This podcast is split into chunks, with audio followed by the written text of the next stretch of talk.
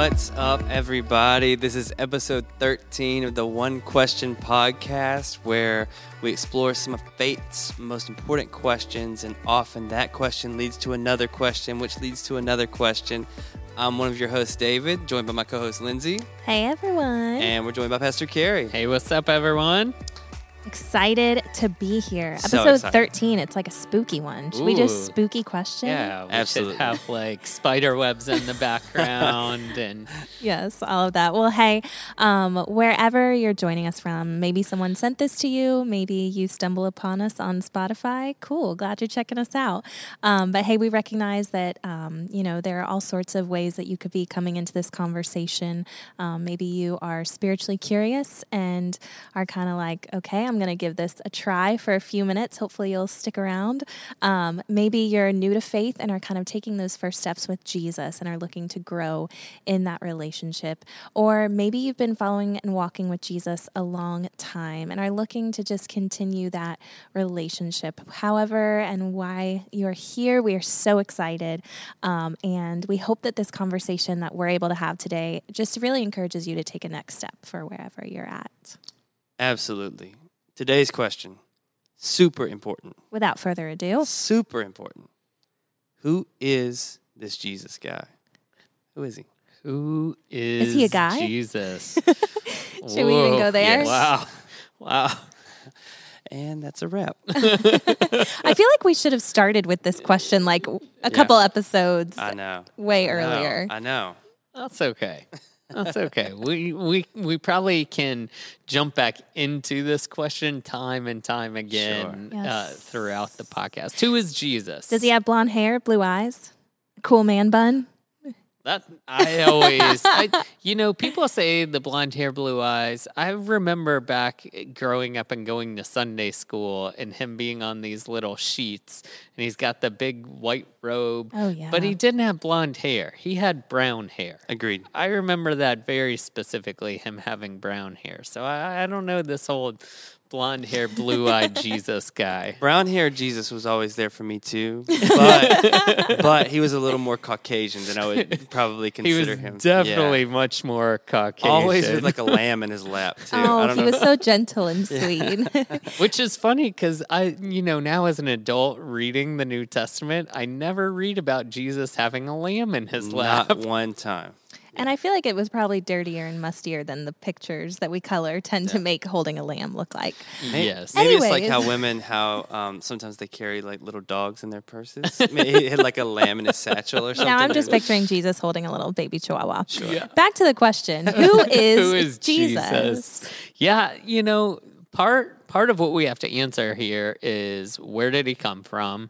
Uh, what part of the world is he born into? And and so for thinking about it on those terms, Jesus was a Jewish man born about two thousand years ago in an area of the world called Palestine. And so he most likely looked like people from that area of the world. Now, you may be listening to this podcast and you're one of those spiritually curious people, and that's kind of an interesting fact to you. You may be listening to this and you've been following Jesus for a long time, uh, and you're very offended to hear that Jesus was an Arab man. And he was not Christian. And he was not a Christian. He was not a Christian. Uh, yeah. Yeah, what I think is so interesting is just that, you know, sometimes we think of Jesus as, oh, he was just, you know, a nice thing that probably existed, or maybe he just, there's some good stories and lessons to learn about him. But there is a lot of historical and scientific evidence that mm-hmm. he existed. Yeah, and to me, that draws one of one of the biggest issues that we have in faith and faith development is that we as people tend to build God into our own image, whi- which is very problematic. But what we do is we say, "Who who do I want or need God to be for me in my life?" And so then I start building God around that specific image. And so most of the time he looks like me because we have a tendency to be homogenous. Uh, and then not only that, so the outside, the exterior is is a false uh, perspective of God. But then we start building things that God does into this picture we have of Jesus, which becomes even more problematic because now yeah. if he doesn't act in those ways, if if the real God doesn't act in those ways. Now I have an identity crisis between my God, who I've created in my own image, and God and why isn't he acting in that way? Yeah. Like I've heard people say, I've probably said this before, just that idea of like, well, the God I know would never send people to hell or would never do this. And I'm like, it, we don't determine who God is or what He does. Yes, that's correct. you know, like if you're if you're watching on YouTube, like I can't say that this computer in front of me is on the floor. Yeah. Like oh, my computer right. would never sit on a table. Yeah. Like I don't get to determine. It just it is what it is and it yeah. does what it does. Yeah, you can't claim, hey, my computer's hot sauce. you should put this on like your Chipotle and it's gonna taste great. Absolutely. Yeah, yeah. we don't get to determine. Um, but back to some of the basics of just who Jesus is. I think there are a couple things that from a Christian perspective we believe. We believe that he's both fully God and fully man. We do. Um, that he is the son of God, that he is part of the Trinity, that he lived and died a perfect life um, so that we could be in the presence of God and be with him. Mm-hmm. Yeah. And when I think of God, I always think of God as, I mean, I'm sorry, when I think of Jesus, I always think of God in human form. Mm-hmm. And it's the idea of mm-hmm. this is the way in which we should live our life. Mm-hmm. You want to live a perfect life, you want to live a life, good luck. But if you want to live a life walking with Jesus, follow these principles, follow these guidelines, and it's the closest example that we can actually wrap our brains around what God would look like, I guess. Yeah, absolutely. It's he is the personification yeah. of God. So instead of us building that personification, God actually did in himself and sending Jesus. And so more of w- what do we believe about Jesus? Who is he? We do believe he was born. Yeah. Like flesh and blood that he bled, he cried, he sweated, like all he Gross. smelled. Right? he went to the bathroom. Yeah. Th- think of that one. Jesus smelled bad. Like living 2,000 years ago as a man walking around dusty, dirty roads. Like, I'm sure there were times where people got close to him and it was like, Ooh, you've been on the road a while, haven't you, Jesus? yeah. And I think what's interesting about him is, you know, Jesus was there from the beginning. Um, on last week's episode, we kind of talked a little bit about how Jesus and God and the Holy Spirit created us in their image mm-hmm. together, plural. Mm-hmm. Um, but Jesus is unique in that he had a birth and a death. And so I think that's the part that's, you know, really captivating to me. And so um, let's give a little context to that. Like, when Jesus was born, what were people expecting? What was that Jewish culture like? Mm-hmm. You mean for Jesus? So, so for him, that would have been the expectation that he would learn the law, that he would learn the Torah, and depending on how well he learned that through the first five or six years of his life, would start to determine then the path of his life. So, uh, if he was really good at that, then he would continue to be in a learning setting. If he was not, uh, he would then go into a trade and start learning a trade. So, this is very interesting about Jesus and his life. Uh, when we encounter him, he's taken on the trade of his earthly father, Joseph. So that mm-hmm. means at at that like five, six year old split, he was not determined to have known enough of the law of God. Makes me hilarious. feel a little better about the college class I didn't do so hot in. Yeah. Uh, and, and, so then at that point, depending on what happened from five, six years old to 13, uh, would then be another split like that. And so uh, when we see Jesus call his first disciples, the fact that they're out in a, uh, the guys who are out in a boat and are doing that, it, it tells us these are uneducated people that Jesus mm-hmm. is pulling into his movement? Uh, and do I really think that Jesus at five and six didn't know the Torah? Considering if you've listened to the past episodes of this, you know what I think about uh, the Bible being the revelation of God and being Jesus. Absolutely, he knew the Torah. He's choosing to go a path where he is with everyday common people. Mm-hmm to me, that's a very intentional path that Jesus chooses. Uh, and we see this. We see at age 12, there's a scene of Jesus in the temple uh, with the religious leaders, and they're all asking questions, and he's answering questions. Clearly, he knows the law, but this is an intentionality that we see from Jesus time and time again. Just the intention to step out of eternity into time is mm-hmm. Jesus mm-hmm. coming towards us that five, six years old, 13 years old. The, he could have gone on to be a rabbi, great teacher, built a platform, all of these things. Instead, he stays with people.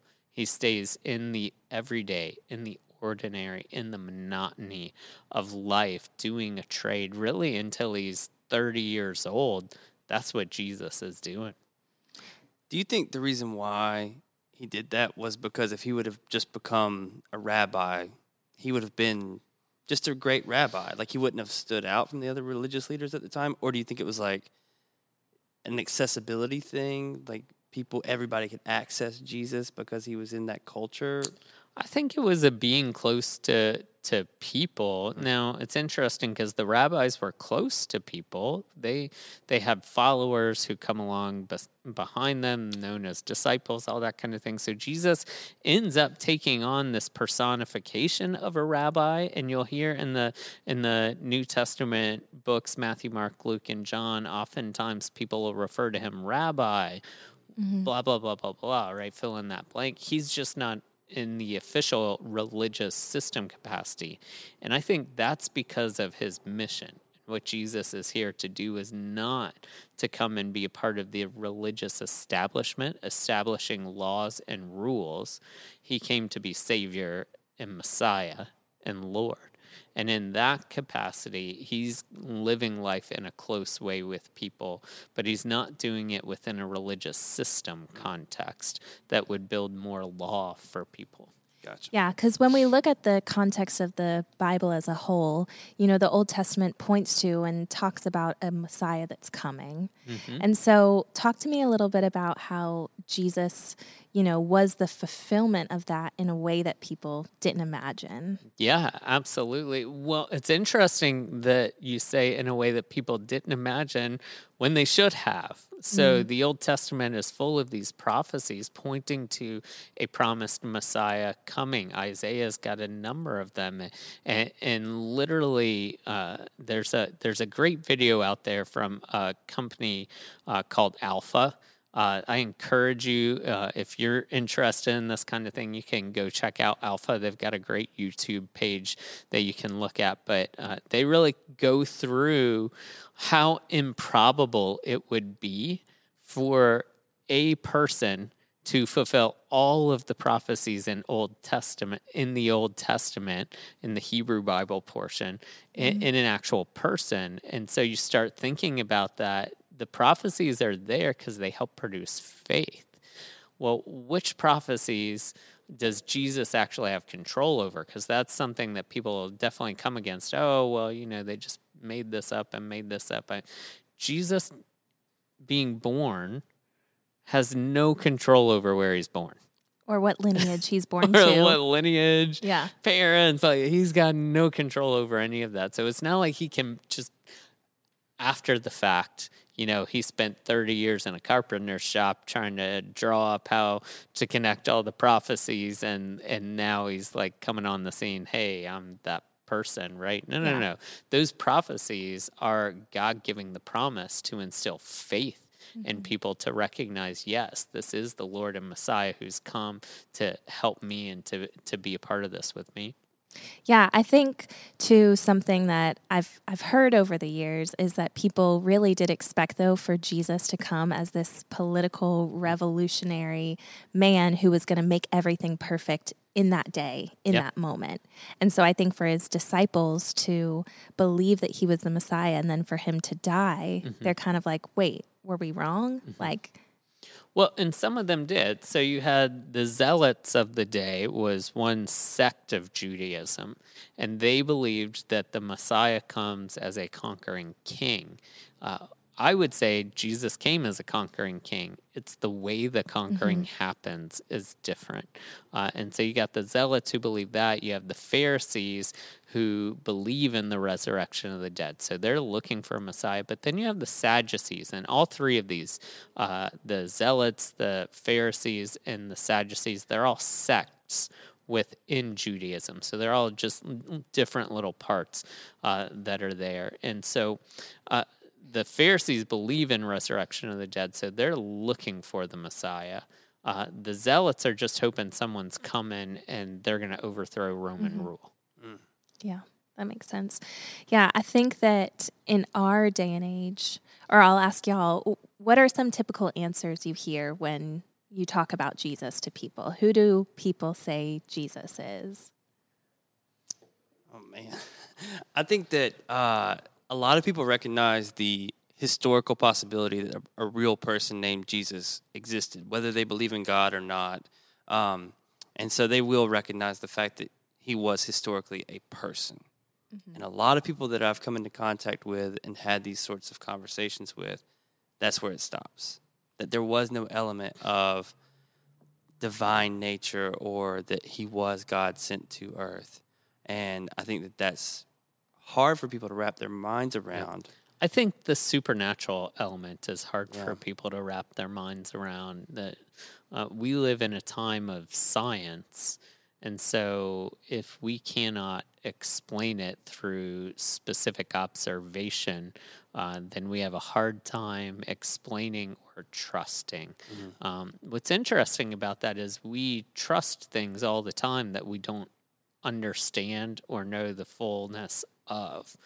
Like you trust your email is going to come on your computers here. Do you know how your email comes to you through that computer? I don't know how if I hit the a button, an A shows up on the screen. So no. And so you know that, that's yeah. there's some of that tension there of you know I'm willing to trust some things like this, uh, yet you have a story corroborated about a man who lived that somehow that's come 2000 years later. Mm-hmm. and and really i would say that's be the reason that's come is because you have eyewitness testimony. That that really in the new testament is what we're encountering. We're encountering people's eyewitness testimony of their actual encounter with jesus and what happened there. And there is an element of faith we talked about this a couple of weeks ago on the podcast with reading scripture. It's hard to read scripture if you don't have faith because you're looking for facts and figures. And scripture is about a revelation of a God who loves you. Uh, and so those are two different approaches to take that. I think a great example of that really captures that idea of what it looks like to see faith come to life on a screen, like if you're new to Christianity or you're kind of curious, is something like The Chosen, which yep. does a really nice job of showing what that faith mm-hmm. would look like in other people mm-hmm. and how there were people that were hesitant to believe in mm-hmm. who Jesus was. Mm-hmm. Um, and also gives a really good insight as to how he lived his life. So if you're interested, um, The Chosen is really kind of a yep. great, a great example show. of that. Yeah. Another another thing I, I think that people like to say about Jesus is he was a great moral teacher mm-hmm. right? Hey, okay, so kind of to your point, I think there was someone who lived named Jesus. There's plenty of outside evidence outside of scripture and, and, and him being referred to, but he's a he's a good moral teacher and he that's was a good all. guy. He was a good guy. Yeah.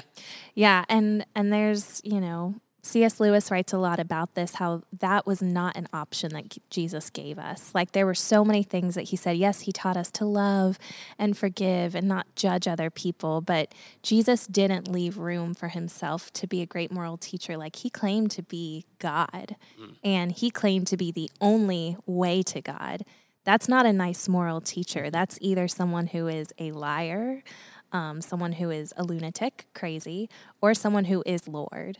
And so I think we really have to evaluate who Jesus says he is um, in light of some of those things. But yeah, I think so many people that I talk to say, well, he was just a nice guy. He taught some good lessons. But to me there is no option for that like we we can't pick and choose well jesus said this nice thing and this nice thing like he made some incredible claims about who he was Okay, so if Jesus is God, what does that look like to have that personal relationship with Jesus Yeah.